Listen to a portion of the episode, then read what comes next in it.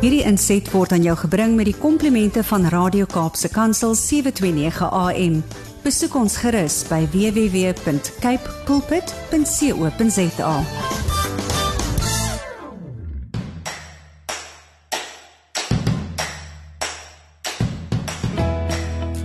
Dis 'n lieflike koue wintersoggend hier op Radio Kaapse Kansel. Dis net na 7. Jy luister na Landbou Landskap en ek sê vir jou 'n hartlike warm goeiemôre van my Willem van Jaarsveld. Jou gasheer tot om 8uur vanoggend. Jy kan na ons luister op 729 AM, 729 MW. Maar as jy elders in die wêreld is buite die opvangsgebied van hierdie twee senders, dan is die internet die plek waar jy na ons kan luister. Nou vanoggend gaan ons begin met saad vir die saaiers soos gewoonlik en ons lees Psalm 91 verse 14 en 15 met die tema ken sy naam. Kapstok kom so wat 20 oor 7 aan die beurt. Anne-Marie Bremner is 'n direkteur by Kleinskuur Boerdery. Nou sy vertel ons meer oor aquaponika en hoe Kleinskuur se stelsel van aquaponika spesifiek werk. Huis en Hart begin omstreeks 7:30, half 8 en in die eerste gedeelte van Huis en Hart gesels Gerda Leroux dan verder met Anne Marie Bremner. Maar hulle gesels ook in hierdie gedeelte oor die rol van vroue in landbou. Hierdie is 'n inleiding tot ons fokus regdeur Junie maand op vroue se rol in landbou. Ons gesels met enkeles van hulle wat duidelike spore getrap het al op die landbou landskap. In die tweede helfte van Huis en Hart kuier Gerda by Dr Jan Gryiling van die Universiteit Stellenbosch oor kunsmatige intelligensie in landbou. Dis 'n onderwerp wat toenemend aandag kry in die landbou. Stories van hoop kom omstreeks 10 voor 8 aan die beurt.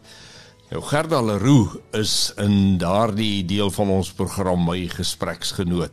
En in hierdie stukkie gesels met Gerda, weliswaar baie kort om met haar te gesels, wil ek 'n paar dinge by haar weet, want sy's 'n vrou wat haar stempel baie duidelik afgedruk het al op landbou. Ons gesels onder andere oor haar betrokkeheid by beesboerdery en ja, sy het haar eie beeste en haar rol as 'n ja, landboujoernalis.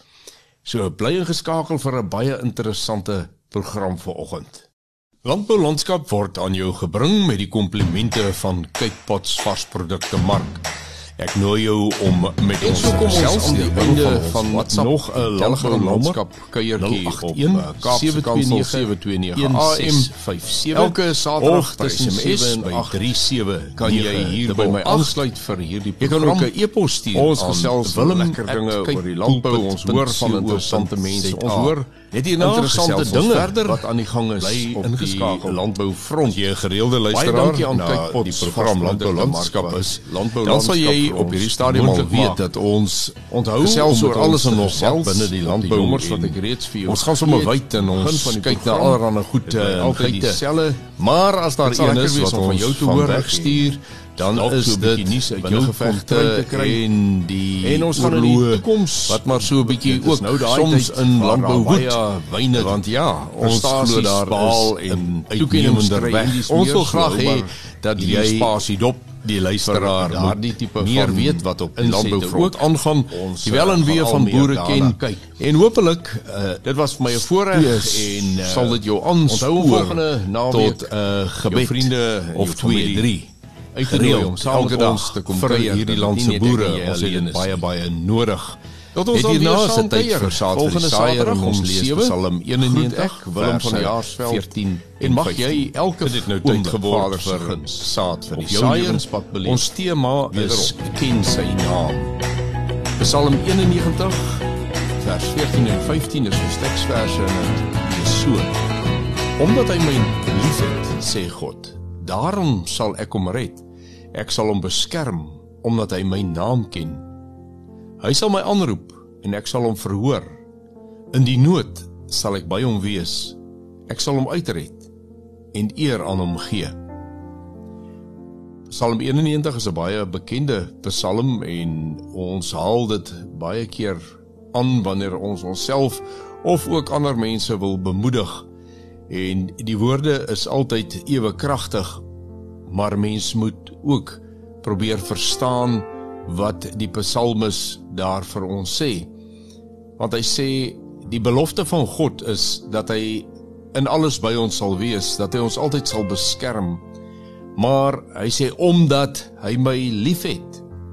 Daarom sê God dit, omdat hy my liefhet. Die Godvergeters, die Godhaters kan nie aanspraak maak daarop dat hy hulle sal red of dat hy hulle sal beskerm nie.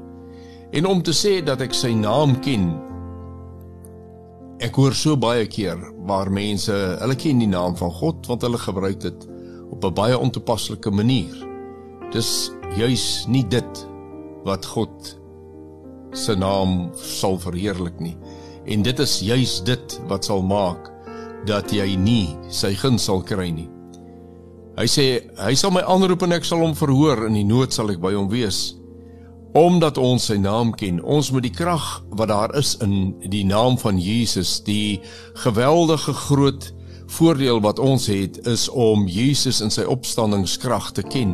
Maar dan moet ons van ons kant af ook alles insit om hom te leer ken sodat hy deur ons geken kan wees. Want dit is nie asof asof hy verborge is vir ons nie. Nee, hy is daar, maar ons het nie altyd die tyd om in te dring tot die dieptes van wie hy is en wat hy is en wat sy naam beteken nie want hy is 'n rotsvesting en baie meer as dit. Kom ons bid saam. Vader, as ons vanmôre kom om dankie te sê dat ons Jesus mag ken, dan is dit ook om te bely dat ons hom nie heeltemal ken soos wat hy geken behoort te word nie.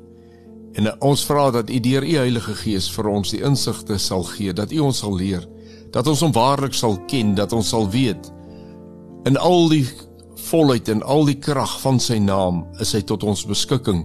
Maar Here, ons is die party wat nie altyd ons gedeelte onderhou nie. Ons vra dat U ons swakheid tegemoet sal kom. Ons bid dit in Jesus se naam. Amen. Weet jy wat aquaponika is? Weet jy hoe dit in praktyk bedryf word? Hoe dit lyk? Ja, net na die volgende breek gaan Anne Marie Bremner vir ons 'n kykie gee in Kleinskuur boerdery se aquaponika stelsel.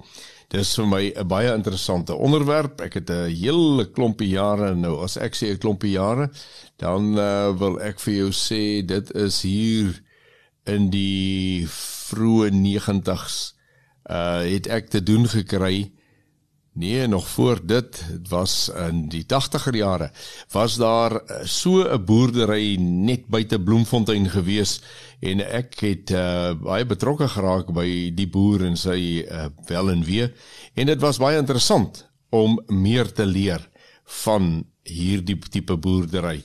Regtig 'n baie interessante veld. Bly gerus ingeskakel en leer meer. Ek gesels met Anne Marie Bremner. Sy is mede-eienaar en mede-direkteur van Kleinstuurboerdery. Baie welkom op ons program Anne Marie. Dit is lekker om weer met jou te gesels. Goeiedag, dit is lekker om weer 'n slag hier by jou te wees. Watter rigtingwysers het jou in die rigting na landbou gelei? Dis snaakse dinge partykeer saamloop en gebeur. Niks gebeur seker sonder dat daar 'n doel of 'n rede is nie. Ek het begin in algemene journalistiek. Ek was by televisie nuus en by radio nuus en toe het ek verlang by Radio Pretoria gewerk en daar het ek begin om die landbouprogram te hanteer wat natuurlik my groot belangstelling in landbou geprikkel het maar ek dink voor daardie tyd ek het nou wel in die dorp groot geword maar die mense wat die Rietfontein voorstad in Pretoria ken sal weet dat dit groot erwe is En my pa het al die jare eintlik maar 'n groenteboerdery aan die gang gehad. Ons het letterlik uit die tuin uit geëet, al die groente en vrugte wat ons nodig gehad het en van kleins af het ek hom gehelp daarmee. So ek dink dis 'n liefde wat in 'n mens groei. Ek dink ook dit is 'n liefde wat in ons genetika ingebou is hier in Suid-Afrika, want dit is immers hoe ons hier beland het in die suidpunt van Afrika en dit was om hier te kom boer om vir die skepe vars kos te voorsien ek dink vir 90% van die mense in Suid-Afrika sê vir hulle vra wat wil jy doen gaan hulle sê eintlik wil ek boer. so 'n bietjie nader aan julle klein skuur aquaponika boerdery. Vertel my so een en ander oor hierdie besigheid van julle. Vir hoe dit nou eintlik begin het is dat ek en Colin het ontmoet Natal, dis nou ook al omtrent 10 jaar gelede. Juist toe hy op soek was na 'n stukkie grond in die omgewing waar hy kon begin met 'n stelsel, hy het gesoek na die gesondste manier om voedsel te produseer wat 'n mens nie nodig het om chemikalieë te gebruik nie. Nadat hy vir 'n lang ruk hidroponika gedoen het en gesien het dit is eintlik maar 'n chemiese metode van boer, het hy op aquaponika afgekom wat 'n natuurlike manier van boer is. En ek en hy het ontmoet en ons het albei saam die lig gesien wat dit betref. Toe het hy gegaan vir opleiding en ek ook vir 'n paar klasse in opleiding onder van die beste experts in die wêreld wat onder andere Dr. James Lekosi insluit en Mary Hallam van Australië en hulle uitdaging was ontwikkel 'n stelsel vir Afrika en dit het ons baie ernstig opgeneem. So toe ons begin het met die aquaponika 8 jaar gelede, was dit regtig iets wat mense genoem het 'n agterplaas boerdery. Mense het so 1000 liter tentjie gehad met 'n paar visse in en 'n paar groente bo-op en dan die water deur dit gesirkuleer en dit het hulle aquaponika genoem. Ja, dit werk vir 'n rukkie, maar dit is nie die langtermyn oplossing nie, veral nie ook as jy wil kommersieel begin boer nie. So ons stelsel wat ons hier opgesit het by Kleinskuur oor 'n paar jaar met ons eie geldjies en ons eie tyd want ons het alsvoor nog voltyds ander werk gehad voordat Colin later gesien het nee hierdie naweekwerkery gaan nie uitwerk nie. Hy het bedank by sy werk en voltyds dit begin doen en toe het ons hier 'n stelsel ontwikkel wat sekerlik in, in die daardie stadium die grootste in dalk die wêreld maar definitief in Suid-Afrika was met 400 000 liter water en ons het so 18000 gate waarin ons ons plante plant en dan het ons 'n groot dam waarin ons ons visse aanhou. En ja van daar af het ons baie ontwikkelings gedoen verbeterings gedoen. Ons het onder andere ook 'n patent geregistreer vir 'n gruisemmer wat ons nou noem 'n kleinskuur gravel barrel. Dit is so dit is as, as patent geregistreer is wat 'n mens kan gebruik in die stelsel om ook jou vrugdraande plante te plant. Want die een van die groot beperkings van die meeste aquaponiese stelsels is dat mense net blare plant.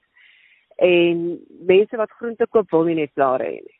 Hulle wil ook tomaties hê en sitrusies en komkommers en eiervrug en al die ander dinge wat 'n bordkos lekker maak. So die Bible barrels wat ons ontwikkel het, gebruik ons dan nou in al ons stelsels wat ons ook mense oprig. En dan saam met dit het ons ook gekyk nou hoe kan 'n mens nou jou wortelgewasse plant soos beet, radyse, eie, wortels. So wat ons dan ook vir mense aanbied is 'n volledige boeket. So jy gebruik jou viskos om jou visse te voer en dan die nutriënte wat uit die visse se afval ontstaan word gebruik om jou vrugdraande plante te voed En van daar af gaan die water na ons diepwaterkultuurstelsel of die deepwater culture waar dit die blaargroente voed. En dan van daar af al die blare en stiggies of goedjies wat mens afval, plante wat nie gebruik word nie, wat mens snoei. En ook die finale afval van die vis gebruik ons om kompos te maak. En in daardie komposbakke maak ons wicking beds en daar word dan jou wortelgewasse geplant. So letterlik jou viskos word gebruik regdeur daar's geen vermorsing op die ouend nie. Elke ding wat in die stelsel ingaan word gebruik en elke ding wat uit die stelsel uitkom word ook gebruik in 'n volgende stap. Dit is lekker om te hoor dat 'n vrou so passievol is oor hoe sy met landbou in aanraking gekom het, maar ook wat sy elke dag saam met haar man in landbou doen. En dan is dit lekker om te dink ons gaan in die volgende stukkie net na die breek gaan ons in huis en hart se eerste gedeelte verder gesels met Anne Marie en dan vertel sy oor haar siening oor die rol van vroue in landbou net hierna in huis en hart. Anne Marie Bremner is nie net 'n kenner van aquaponika nie. Sy is ook passievol oor die rol van vroue binne landbou. Sy deel haar insigte met Gerda Leroux net na die volgende breek. In die tweede helfte van Huis en Hart gesels die kenner Dr. Jan Gryiling oor kunsmatige intelligensie en die moontlikhede daarvoor binne die landbou. Ons sluit die program af met 'n kuiertjie saam met Gerda Leroux. Ek vra haar uit oor haar spore in landbou en uh, dit is interessant om met haar te gesels want sy gesels baie met ander vroue oor hulle rol in landbou. Maar die vrou het daar homself al 'n klomp diep spore dis nou Gerda self uh, baie diep spore getrap in die landboulandskap. Ons gesels lekker met haar daaroor. Bly ingeskakel want na die volgende stukkie musiek is dit tyd vir huis en hart Annemarie en dan is jy ook van die siening dat die rol van 'n vrou en 'n man in landbou is op 'n gelyke platform. Maar ek wil so 'n bietjie konsentreer op die vrou vandag. Wat sou jy sê is die rol van die vrou in landbou? Ek dink as 'n mens regtig gaan krap onder die oppervlak, dan sal jy sien dat daar nie 'n plaas in Suid-Afrika is wat suksesvol gaan wees as die vrou nie betrokke is nie. Vrouens is betrokke op enige moontlike vlak. Nou ja, daar is vrouens wat self agter die stuur van die trekker inklim. Ek het oneindig respek vir hulle. Ek het dit ook gedoen toe ons hier die terrein voorbereiding gedoen het. En daar is vrouens wat doeteenvoudig oproepe antwoord, wat boekhoustelsels doen, wat sorg dat die saak in die kunsmisbetuig bestel word en wat eintlik maar die rotine agter die landbou vorm wat mans baie geneig is om te vergeet. So ek dink vrouens is integraal deel van boerdery in Suid-Afrika En daar's natuurlik niks wat 'n mens stop om jou eie ding te doen nie. Ons het 'n heerlike verdeling van take. Colin is die wetenskaplike en die ingenieur en ek is die boer. So ek sorg dat daar geplant en gepluk en verkoop word en hy sorg dat die stelsels ontwikkel en gebou word. En op dié manier gaan ons lekker vorentoe. Die lekker ding natuurlik van aquaponika is dat dit is nie rugbreekwerk nie die ding van gate grawe met pikke en grawe is verby. Jy kan op boek aan die grond werk. Jy kan regop staan en werk as jy wil. Jy hoef nie eens te buk nie. So daar's die swaar goed wat rondgedra moet word en as daar iets is wat 'n gewig is, dan sê ek vir Colin bou vir my 'n trolly. En dan sit ons dit daar op en ons toe dit.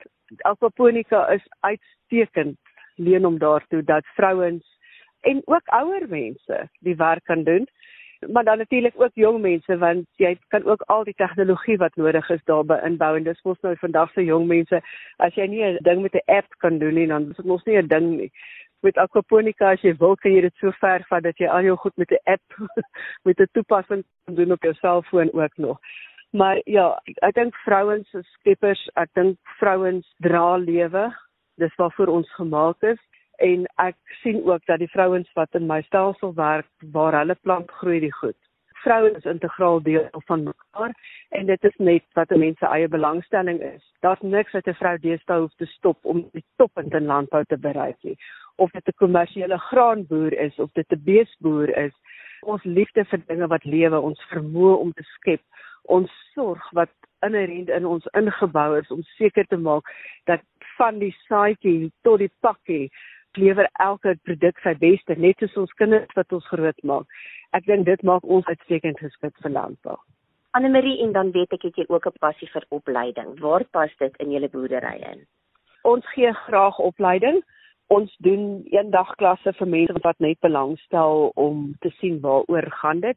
Ons doen weerlope deur die stelsel in die tyd wat ek of Colin klaar met mense gepraat het van onder in die stelsel tot bo in die stelsel en terug dis veronderstel om 20 minute deurloop te wees is gewoonlik 'n 2 ure deurloop. Mense vra vra en ons antwoord graag want ons borrel van die kennis wat ons het, ons wil dit graag vir mense gee. En dan het ons ook 'n formele opleidingsforum wat ons doen saam met Agri Colleges. So ons het ons opleidingskursus wat ons aanbied het ons omgeskakel in digitale vorm met klomp ekstra inligting daarbey en ook skakels na waar ons ons inligting vandaan gekry het So ons bied dan 'n 5 weke aanlyn kursus aan deur Agri Colleges en as mense daarmee klaar is, dan het ons 'n 3 dae praktiese opleiding hier op die plaas. Ek moet vir jou sê daai 3 dae word volgepak want ons leer vir mense om die stelsel te bestuur is eintlik eenvoudig. Daar's regtig dit is een dag se basiese opleiding. Jy kry 'n papier met 'n tiklys te sien loop die pomp, loop die lugpomp, het jy die saad ingesit, het jy dit gedoen, het jy dat gedoen. Wat moeilik is, is die besigheidsbestuur gedeelte daarvan. En ons help mense ook om terwyl hulle hier is 'n besigheidsplan of 'n saakplan op te stel wat hulle dan 'n idee het van wat hulle wil doen. Ons daag hulle uit, kom voor en dag met vars en nuwe idees En ek moet jou sê van die studente wat hier was het al sulke oulike idees gehad dat ek is redelik die versoeking om hulle idees te pas. maar ek dink nou nie dit sal eties korrek wees nie. Maar baie oulike idees waarmee hulle vorendag kom planne om ook van die boerdery sukses te maak. So ons leer letterlik vir hulle alles van die begin af hoe om jou doel te bereik, hoe om jou doel te stel vir jouself. Wat wil jy bereik? Vra dit vir jouself. Wil jy net vir jou gesin kos maak? Wil jy 'n kommersiële boer wees? Wil jy net aan die restaurante die omgewing lewer? Want al daardie goed maak 'n verskil van wat so groot stelsel jy insit. Jou kapitaal wat jy beskikbaar het, het 'n invloed daarop. En natuurlik een ding, wanneer mense beplan om so 'n stelsel op te rig, maak hernubare energie stelsel deel van jou plan. Sorg dat jy reg is met of dit sonkrag of windkrag of waterkrag ook al is wat jy wil gebruik met 'n batterystelsel sodat jy jou stelsel deur die nag kan dryf. Want hierdie pompe moet 24 uur van die dag loop 7 dae 'n week. Ons gebruik net een pomp, maar daai pomp moet nog steeds loop. En as mens 10 ure beurtkrag het, dan het jy 'n probleem. Dan kry jou plante nie die voedingsstowwe wat hulle nodig het nie al is die stelsel hoe robuust jou dinge lyfskade, jou vruchtskade en jou plante lyfskade. Maar met die opleiding, met die praktiese opleiding wys ons vir mense al die moontlike gevare waarin hulle kan loop, hoe maklik die oplossings is wat jy kan vind tot hoe om 'n vis te slag. Die laaste dag maak hy sy eie visgaar wat hulle uit die stelsel uithaal. Ek dink as hy ou hier wegstap is hy reg om te begin boer. Annemarie, dit was so lekker om met jou te gesels en ek hoor die passie en die opgewondenheid oor dit waarmee jy besig is. En dan wil ek vir julle sê ons spreek lewe oor julle en oor julle boerdery en dankie vir die verskil wat julle maak. Baie baie dankie Gerdan. As mense wil kyk wat ons doen, dis regtig maklik. Hulle Google net klein skuur aquaponics Ek dink ons is die enigste aquaponiese plaas met 'n Afrikaanse naam. Kleinskuur aquaponics en daar op die webwerf is daar regtig hoop inligting, ook ander inligting wat mense interessant sal vind. En hulle kan gerus daar gaan lees oor eendekroos of duckweed. Ek dink dis in hierdie stadium bo in ons webwerf en dan sal hulle dit baie interessant vind om te dink dat 'n plant wat mense beskou as 'n laspos is eintlik baie nuttig vir ons. Ek dink dit is vir my persoonlik baie bemoedigend om te hoor wat Anne Marie vertel van die rol van vrouens in landbou en ek het so in my jare in die landbou toenemend agtergekom dat dit is die een figuur wat ons nie baie van hoor nie. Ons hoor van die boere, die manne se probleme. Ons hoor van produksieskuld en terugbetaal paemente, grondprobleme en dis meer. En ons hoor van die arbeiders se probleme, hulle klagtes en die verpolitisering van die hele besigheid. Maar as daar nou een belangrike groep is waarvan ons nie altyd op die regte manier kennis neem of glad nie kennis neem nie, is dit die vroue.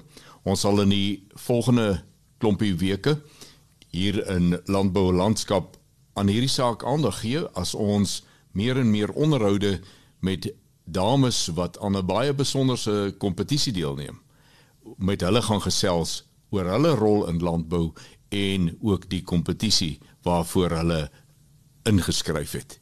Daarvan sal u dan hoor in die weke wat kom. Ek gesels met Dr. Jan Greiling, hy is hoofstel in Bosch Agro-informatika Inisiatief en die dosent aan die departement landbou-ekonomie. Dr. Jan, hartlik welkom op ons program. Dit is lekker om weer met jou te gesels. Goeiedag, Gerda. Dit is lekker om hier te wees. Dokter Jan, wat is kunsmatige intelligensie en hoe werk dit? Hierdie onderwerp is baie aktueel die afgelope tyd, maar eintlik is dit niks niets nie. Jy weet, die algoritmes en die tegnologie is eintlik al lank saam met ons. Rekenaartegnologie het eintlik so verbeter dat ons nou in staat is om dit op 'n nuwe vlak eintlik te kan toepas. Op die mees basiese vlak is dit maar net statistiek. En die statistiek kan ons gebruik om menslike intelligensie op uh, verskillende maniere na te boots, maar ook om goed te doen wat uh, mense eintlik nie self kan doen nie vanweë die hoeveelheid inligting wat tot ons beskikking is. Hierdie modelle kan basies in twee groepe opgedeel word. So sogenaamde modelle wat met toesig toegepas word en dan sonder toesig. Nou met toesig praat ons tipies van 'n klassifikasie probleem. Nou 'n goeie voorbeeld van waar jy dit eintlik daagliks gebruik is op Facebook erken dit mense se gesigte. En basies as jy vir die algoritme sê hierdie is Piet en jy wys vir hom genoeg foto's van Piet, dan uiteindelik sal hy dan met daai toesig of supervisie Piet kan begin herken. Die ander ene is eintlik die wat sonder toesig werk en hoe dit gebruik word is kom ons gebruik maar weer die foto voorbeeld. Dit groepeer fotos wat soortgelyk lyk. So jy sê net vir die algoritme groepeer hierdie fotos en dan volgens een of ander maatstaf, dalk kleur, dalk inhoud, dalk mense, sal dit eintlik die fotos groepeer. Die aktuele een op die oomblik is 'n spesifieke tipe toepassing wat ChatGPT is en hierdie is 'n sogenaamde generatiewe taalmodel. Hierdie is 'n model wat van die toesig of die supervisie tipe model is en hoe dit gewerk het is jy neem basies enige teks wat jy tot jou beskikking het en dan groepeer jy of versamel is daar 'n beter woord al hierdie teks in 'n sogenaamde korpus. Die skeppers van ChatGPT wat dan nou die maatskappy OpenAI is, hulle het letterlik enige geskrewe teks wat hulle hulle hande kon opkry in die model geïnkorporeer. So dit is Wikipedia, boeke, navorsingsartikels, sosiale media en so voort. So hulle het dit alles in hierdie groot datastel of korpus eintlik versamel en dan die algoritmes toegelaat om hierdie data te verwerk. Wanneer jy dan nou 'n vraag stel aan dit en ek sal graag vir luisteraars aanmoedig om dit te probeer, dan gebruik dit statistiek om te probeer verstaan wat jy sê en dan te voorspel wat die mees waarskynlike statistiese antwoord sou wees.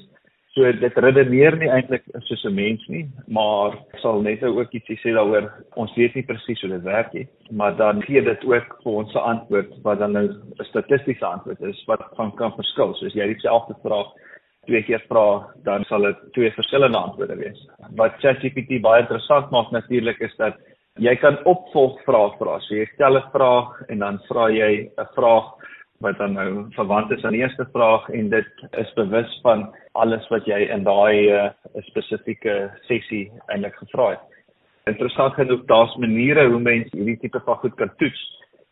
Hierdie modelle wat mense opvolgvrae voor kan stel, daar's 'n sogenaamde big bench hard test So dis 'n toets wat uh, mense intelligensie meet en dit stel nou uitdagings soos opsomming, spel die woorde wat ontbreek en so voort. Hierdie modelle wat mense opvolgvrae kan stel, doen nog klaar aansienlik beter as die gemiddelde mens. Nie om 'n lang storie af van te maak nie, ons is aan die voorpunt van 'n baie interessante fase. Hierdie model soos ChatGPT, omdat dit geleer moet word op datastelle, gebruik dit historiese data maar dit word nou gekoppel aan die internet ook en Microsoft het pas 'n nuwe soek engine vir die mark gevoeg waar mense dan nou ook hierdie algoritmes kan gebruik. Watter voordele hou kunsmatige intelligensie in? Die voordele is meer vir jou. Dink net as jy 'n brief moet skryf en jy kry hulp van iemand wat toegang het tot die wêreld se boeke, jy weet, so dit met hierdie uh, as ons nou ChatGPT as voorbeeld gebruik ChatGPT het tussen aanhalingstekens al die boeke in die wêreld gelees. So in terme van produktiwiteit kan dit eintlik 'n groot omwenteling bring. Ons lewe in 'n wêreld wat ongelooflik data-intensief is en dis uh, al 'n groter uitdaging vir maatskappye om hierdie data te ontgin en sin te maak uit. Ek praat nou die dag met iemand wat vertel dat jy weet daar's maatskappye wat nou al hulle interne dokumente tot 'n ChatGPT tipe model voeg en dan kan enige iemand in die besigheid deur dit alles soek of vrae stel wat dan beantwoord word tot die algoritme. So groot geleenthede rondom produktiwiteit, selfs in navorsing, jy weet, om dit te gebruik om uh, te voorspel hoe proteïene byvoorbeeld vou om nuwe middels te gebruik. So ja, hier ongelooflik baie voordele. Nou, wat sien jy kies die nadele wat kunsmatige intelligensie inhou? Kyk, ek dink mens kan hierdie eintlik in twee groepe opdeel en ek sou sê dit is 'n korttermyn nadeel of uitdagings en langtermyn. Elon Musk raak deesdae effende verdelende figuur, maar ek is 'n groot aanhanger en hy sê altyd dat mense onderskat wat tegnologie oor die langtermyn kan doen en oorskat dit oor die korttermyn. Oor die korttermyn sal dit verseker lei tot werksverliese wat hierdie tipe van tegnologie interessant maak is dat histories het tegnologie eintlik 'n uh, menslike arbeid vervang. Dit is sogenaamde blou boortjie werke, jy weet, so jy kry 'n masjien om die werk van 'n mens te doen. En sogenaamde wit boortjie kantoor tipe van werk was eintlik veilig geweest. maar dit is verseker nie die geval met kunsmatige intelligensie nie. Prokureurs wat kontrakte skryf is 'n goeie voorbeeld of selfs joernaliste. Gelukkig is jy veilig Gerda want jy is dan nie in die gedrukte media nie. Die ander vraag is natuurlik, jy weet, hierdie modelle gebruik van die totale korpus, so alle teks wat daar beskikbaar is, jy weet, waar raak intellektuele eiendom nou 'n vraag, jy weet. Ek is byvoorbeeld 'n aanhanger van Herman Charles Bosman en sekerlik is sy boeke binne die model. En as jy nou vir die model vra skryf 'n kort verhaal in die styl van Herman Charles Bosman, jy weet, sal sy nageslagte nou kan sê dat jy eintlik besig is om hom te plagiatiseer. By die universiteit het ons ook groot uitdagings en geleenthede natuurlik mens moet nou twee keer dink oor enige geskrewe teks. Wat die langtermyn betref, jy weet, is daar sommige mense wat sê dat hierdie eintlik 'n vreesaanjaende tegnologie is en moontlik die einde is van die mensdom. Om daai argumente eintlik redelik eenvoudig op te som, is dat ons weet intuïtief hoe hierdie modelle werk. So jy gebruik statistiek, jy gee vir dit inligting, jy leer dit en dan gee dit vir jou antwoord. Maar presies wat tussen dit wat jy vir die model gee en dit wat dit eintlik vir jou teruggee gebeur, weet ons nie. As ons die mens as 'n voorbeeld gebruik, soos hierdie algoritmes is die mens eintlik ook op 'n fundamentele vlak ontwerp om 'n baie eenvoudige probleem te optimaliseer. En daai probleem is hoe om jou genetika te laat voortleef. So, kom ons sê maar voortplanting.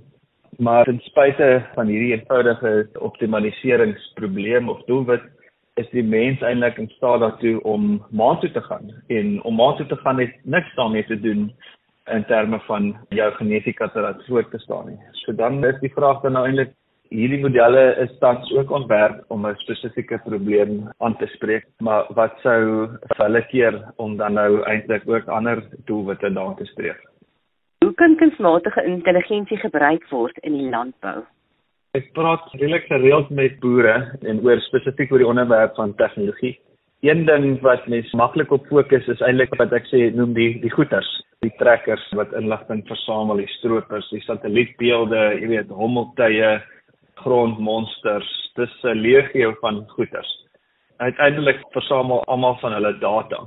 En die vraag is eintlik hoe kan ons waarde ontsluit uit hierdie data uit?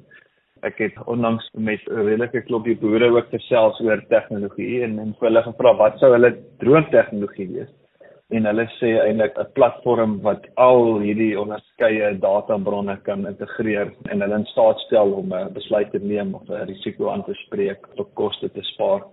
En ek dink tog dat kunsmatige intelligensie ons eintlik daarmee kan help. Nou kan jy vir ons 'n samevatting gee oor dit wat ons gesels het vandag asseblief?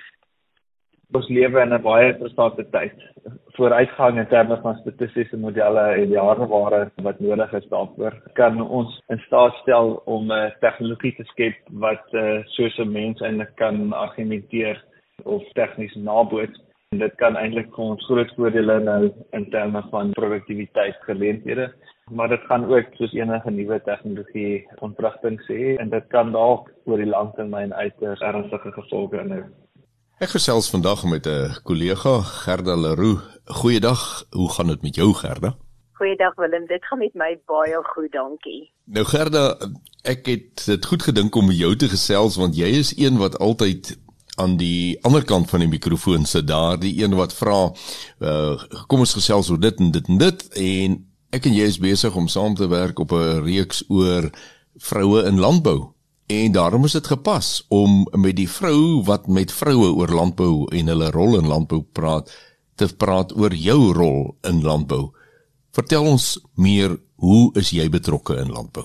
My storie het eintlik begin so kom ons sê 'n bietjie meer as 9 jaar gelede.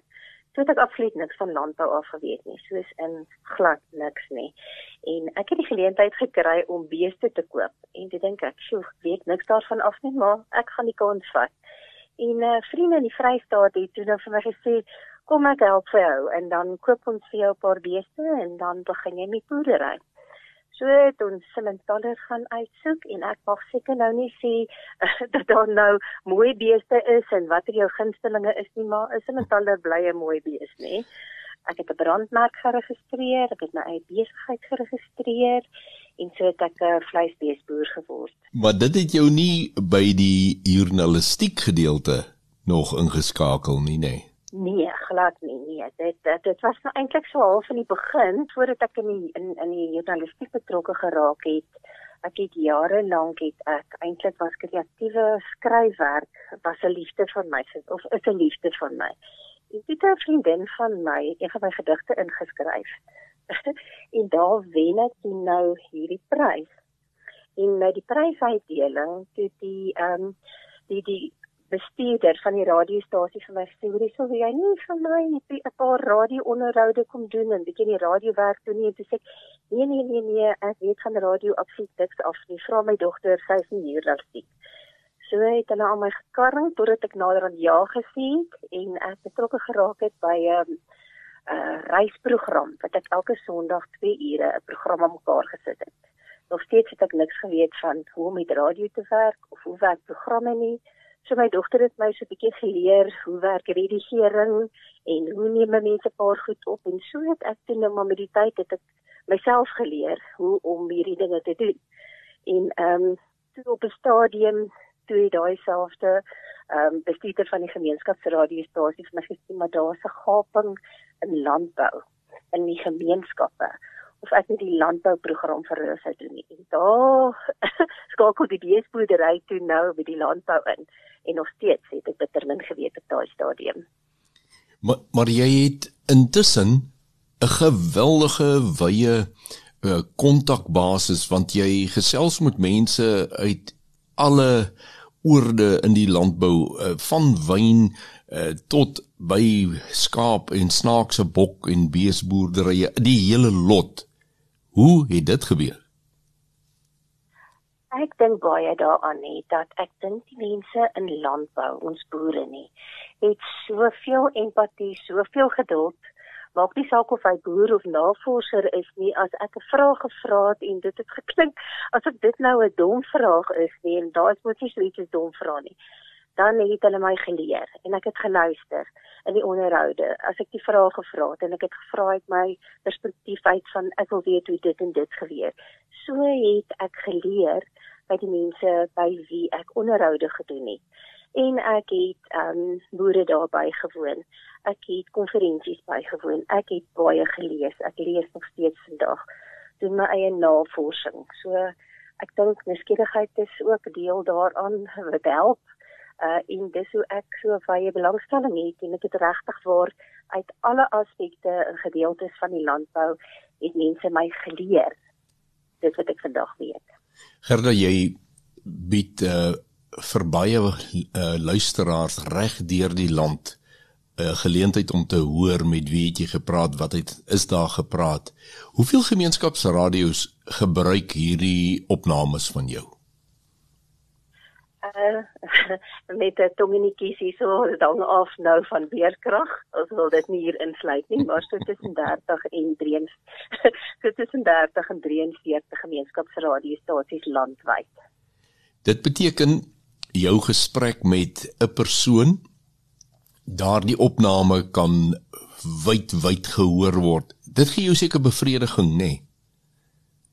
Dit doen. Dit doen en weet jy ek um, leer van elke streek, leer ek iets. Want daardie mense is uniek aan hulle streek nie en tog is hulle 'n eenheid in ons land. So ehm um, dit maak dit is vir my, dit is regtig waar vir my dit teken vir my baie. Beskou jy hierdie werk wat jy doen as 'n deel van jou lewensroeping? Ja, verseker. Ehm um, 'n mens vra mos soos jy, ek weet nie, maar ek het gevra toe ek baie jonger was het ek vir die Here gevra ek wil ek wil ek vir my lewe moet sin maak. Ek wil nie net einde van my lewe kom en dan terugkyk en dink oeg iewers het ek ek het ek wou nog dit gedoen het en dit gedoen het en ehm um, sulke dinge nie dit moet 'n sinvolle lewe gewees het. En ek het ek kan onthou ek het vir die Here gesê uh, as ek net kan glimlag glimlagte uitdeel dan sal ek gelukkig wees. En so met die jare se aanstap kom ek agter dat die glimlagte wat hy vir my gee, dit um, kan 'n mens uitdeel. Dat die glimlag is mos 'n taal van sy eie. Gerda, het jy 'n uh, boodskap vir ons land se boere? Nou, ek het verseker. Ek wil hulle baie dankie sê vir alles wat hulle doen uh, dat hulle nie moet dat hulle nie moet opgee nie en dat hulle uh, vir ons 'n voorbeeld is van opkyk en lig uitdra. En ek wil vir hulle Rigters 4 vers 14 gee en sê die Here gaan vir jou uit. Hou moed. Baie dankie daarvoor. Baie dankie vir Gerda Leroux vir wie jy is. Dankie vir wat jy doen. Dankie vir wat jy vir landbou doen. Hierdie inset was aan jou gebring met die komplimente van Radio Kaapse Kansel 729 AM. Besoek ons gerus by www.cape pulpit.co.za.